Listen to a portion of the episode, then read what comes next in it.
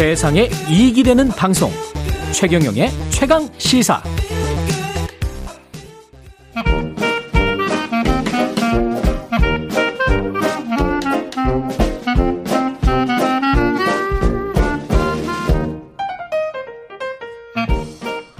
네, 최경영의 최강 시사 경제합시다. 월요일은 명쾌한 경제 이야기 해보고 있는데요. 오늘은 소상공인 피해지원금 지급 논란과 관련해서 나라살림연구소 이상민 수석연구위원 아, 함께 이야기 나눠보겠습니다. 안녕하세요. 예, 안녕하세요. 예, 저는 SNS에서 이상민 수석연구위원 글을 많이 봐서 굉장히 좀 팩트에 충실하신 분입니다. 잘 들어보시면 굉장히 재밌을 겁니다.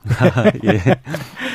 그 대통령직 인수위에서 지금 피해 지원금 계획을 발표했는데 공약과는 지금 좀 다르고 근데 어떻게 다르다는 건지 사람들이 잘 몰라요. 예, 그래서 좀. 예, 뭐 공약은 일단 뭐 50조 원을 지급하겠다라는 예. 얘기를 굉장히 반복을 했고요. 그러니까 50조 원이라는 얘기가 뭐 모든 그 소상공인들에게 기본적으로 천만 원을 채워주겠다라는 의미였어요. 음. 그러니까 400만 원은 이미 1차 추경 때 나간 바 있고, 예. 그래서 이제 600만 원은 600만 원. 기본으로 나 가 겠다라는 것이 계속 지속적으로 말했던 공약이었었죠. 그게 기본이고 더 나갈 수 있다. 그렇죠. 예. 근데 이번에는 뭐 정확한 규모는 발표하지 않았어요. 근데 발표하지는 않았는데 그런데 뭐 그런 업체 뭐 규모 뭐 피해 정도를 고려해서 뭐 기본 천만 원을 채워줄 수 있다라는 것은 아니고요. 음. 그러니까 뭐 한 최대 600만 원. 을 하고 그리고 나머지는 피해 정도를 고려해서 차별적으로 지급하겠다라는 음. 얘기를 했습니다. 최대 600만 원이라는 거는 굉장히 피해를 많이 본 사람들은 그렇죠. 600만 원. 예, 예. 그다음에는 차별 차등적으로. 예, 예. 근데 이제 그렇게 차등 지급을 설명을 하면서 안철수 인수위원장이 예. 이런 이야기를 했단 말이죠. 어느 정도 형편이 괜찮은 분은 돈 받으면 그러니까 정부로부터 돈 받으면 소고기 사서 드시고 형편 어려운 분은 그 돈 받아서 가게 운영할 수도 없고 월세 내기도 버겁고 그래서 아무 도움이 안 되는 일이 발생하기 때문에 그렇기 때문에 이제 차등 계급을 예, 우리는 할 수밖에 없다. 예. 뭐 이런 취지였잖아요. 예, 그랬죠. 그러니까 이게 사실 50조 원을 마련을 한다고 하면서 음. 어떻게 마련한다고 했냐면은 그렇지만 우리는 50조 원을 주겠다. 그러나 뭐 감세도 할 거고 그리고 부채도 늘리지 않을 거다라고 그랬어요.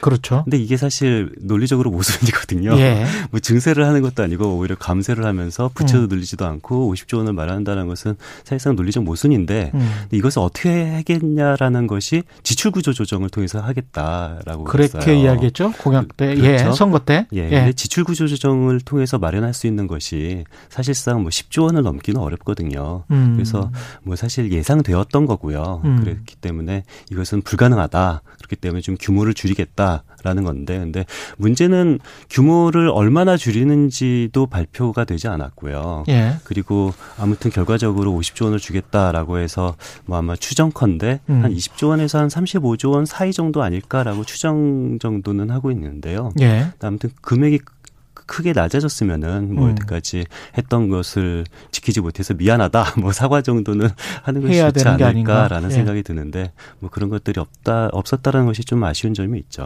근데 일반 소상공인 입장에서는 자영업자 입장에서는 20조 원이건 30조 원이건 나한테 얼마가 돌아오느냐 예. 그게 굉장히 중요할 것 같은데 예. 결국은 차등 지급을 한다고 했으니까 예. 지급 기준을 산정하는 어떤 뭐 기준점이 있어야 될 거 아닙니까? 그렇죠. 그러니까 그렇죠. 나에게 얼마 들어오냐가 중요한데 뭐 전체 그 규모도 나오지 않았고요. 예. 그리고 내가 뭐 최대 600만 원을 받을 수 있는 사람인지 10만 원을 받을 수 있는 사람인지 그렇죠. 알 전혀 알 수가 없는데 예. 근데 그것 대신에 그래도 우리는 회의를 얼마나 했다라는 그런 건 자세히 나와 있어요. 뭐 음. 회의를 한 10번 정도 했고 뭐 무슨 회의는 6번 하고 무슨 회의는 음. 4번 하고 인수위에서 예, 예, 인수위에서 그러니까 이게 저는 무슨 말이냐면은 이게 좀 공급자 마인드를 가지고 있는 것 같아요. 그러니까 음. 우리가 뭐 과학적인 추계를 통해서 뭐 완전한 보상책을 마련했다라고 하는데 근데 과학적이라는 얘기도 한 10번 정도 나오거든요. 예. 그 짧은 보도 자료에. 음. 그러니까 내가 어떻게 무엇을 마련했다라는 얘기는 있는데 그리고 그렇지만 소상공인 입장에서 그렇죠. 얼마나 받을지는 이게 보도 자료에 빠져 있어요. 잘 몰라 모르겠어요. 그렇죠. 이게 뭐 공급자 예. 마인드인 거죠. 그러니까 예. 내가 무엇을 했냐가 중요한 게 아니라 음. 우리 정책의 수요자, 소비자, 정책의 소비자 입장에서 내가 얼마나 받을 수 있는지를 말하는 것이 좋을 것 같은데요. 근데 뭐 음. 저는 인수위 무리에서 뭐 좀 의혹이 좀 과다한 상황에서는 이런 공급자 마인드가 있을 수도 있다고 보는데요. 음. 근데 이제 앞으로 이제 정권을 잡으면 이제 프로잖아요. 음. 그렇기 때문에 결과로 말하는 그런 분위기가 좀 더 무르익었으면 좋겠습니다. 생각을 해보니까 미국에서 이런 거 재난지원금 지원을 할 때도 뭐 가구당 1,400불, 뭐 인당 1,400불 뭐 이렇게 그 정확하게 체감할 수 있는 액수가 나왔네요. 그렇죠. 그때도. 그러니까 당연히 그, 그 정책을 바라보는 국민 입장에서 내가 네. 얼마를 받을 수 있을 것인가가 중요한 거고, 음. 그리고 최소한 전체 규모가 얼마가 될 것인지가 중요한 건데, 이런 것들이 지금 전혀 나온 것은 아니죠. 그러면 그때 논란으로 돌아가서 2년 전 논란으로 돌아가서 한국 정부 같은 경우는 뭐 하위 80% 논란 예, 그런 예, 그렇죠. 게 있었지 않습니까? 예. 그러면 이번도 마찬가지로 뭐 소상공인들 중에서 하위 몇 퍼센트에게는 얼마를 주고 이렇게 될 건가요?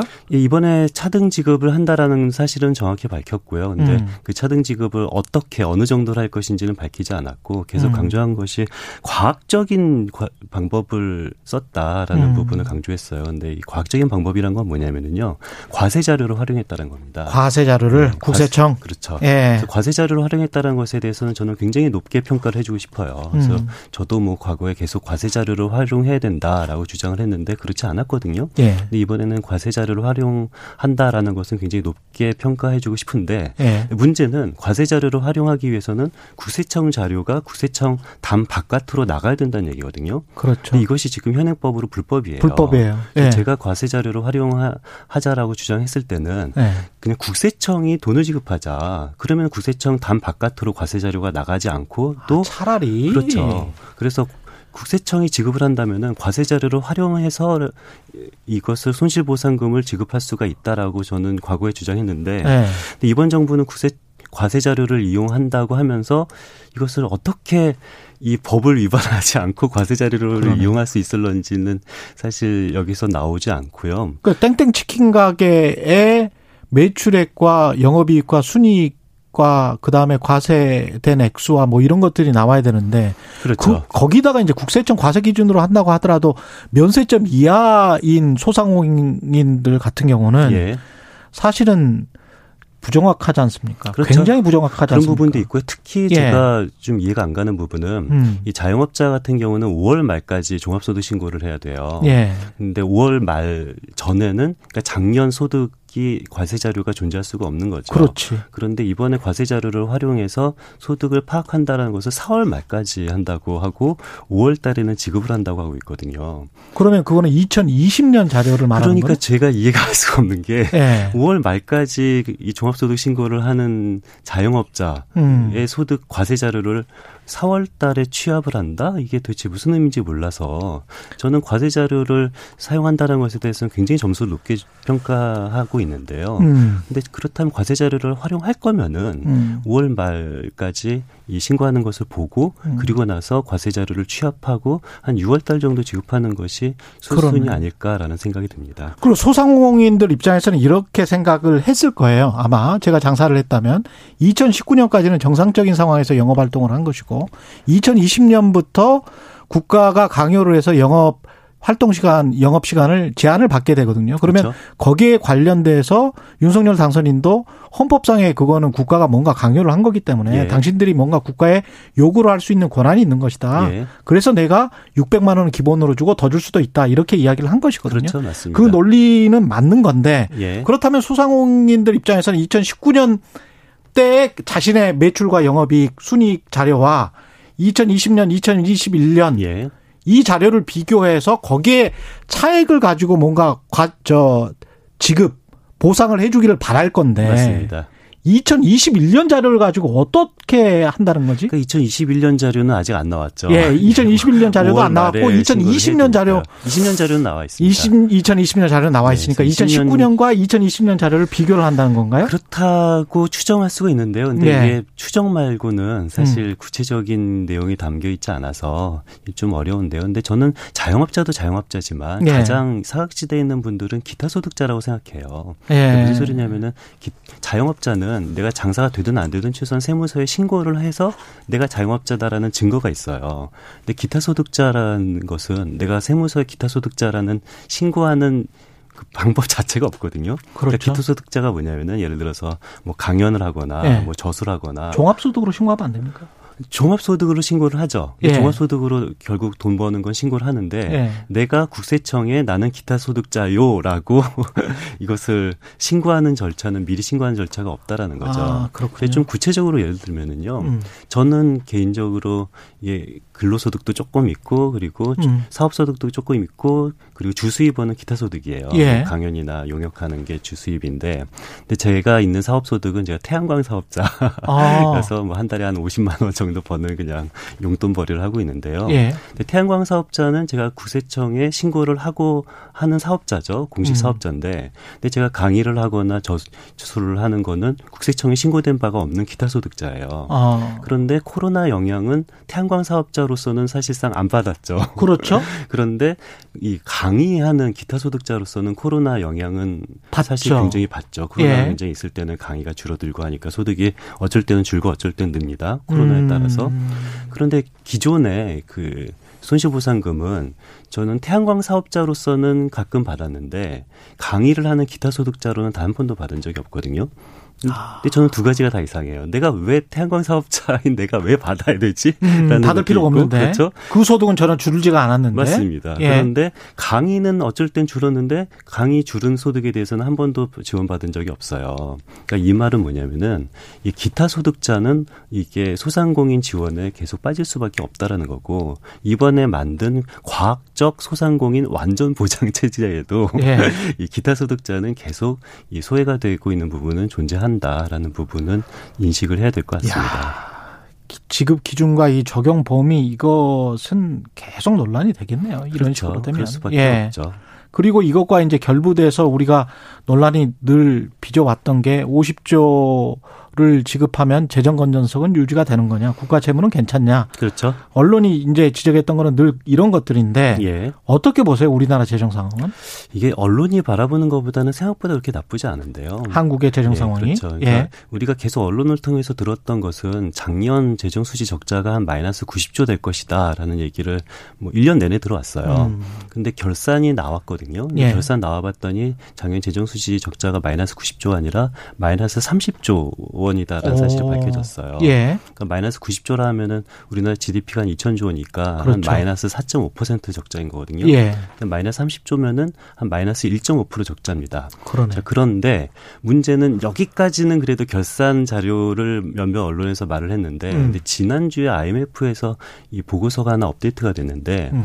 근데 우리나라 결산 자료는 중앙 정부 결산이잖아요. 그렇죠. 중앙 정부만 마이너스 30조인데 예. 지방 정부 교육청을 다 합쳐서 이것을 경제학적 개념으로 적자를 계산해 봤더니 음. 이것이 마이너스 1.5% 아니라 마이너스 0.6%다라는 IMF 보고서가 나왔어요. 아, 그래요? 예, 마이너스 0.6%라면은 적자 규모가 마이너스 한 10조가 조금 넘는 거거든요. 그러네요. 그러니까 우리나라 국민들이 알고 있는 우리나라 작년 우리나라 적자 수위는 수준은 한 마이너스 90조 정도로 알고 있지만 음. 사실은 마이너스 10조 원이 조금 넘는 마이너스 0.6%라는 것은 사실상 균형 재정에 거의 가까운 그러네요. 아주 조금 적자를 봤다라는 것이 이 아주 최근 IMF에서 나온 보고서의 결과입니다. 코로나19의 대유행 상황에서 마이너스 10조밖에 안 쓴 나라 가 우리나라 경제 규모에서 우리나라밖에 없어요. 그러니까 그 다른 나라들 같은 경우는 예. 그 선진국 평균 적자가 마이너스 한 7.3%거든요. 그, 그러니까요. 근데 우리나라는 예. 7.3%가 아니라 0.7%도 아니고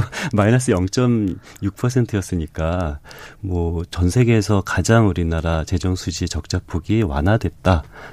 적자 폭이 적다. 그런 근, 것이 팩트입니다. 근데 그런 거를 역으로 이용하면 그만큼 가게에서 소상공인 또는 자영업자들이 그만큼 허리띠를 졸라 맸다는 이야기잖아요.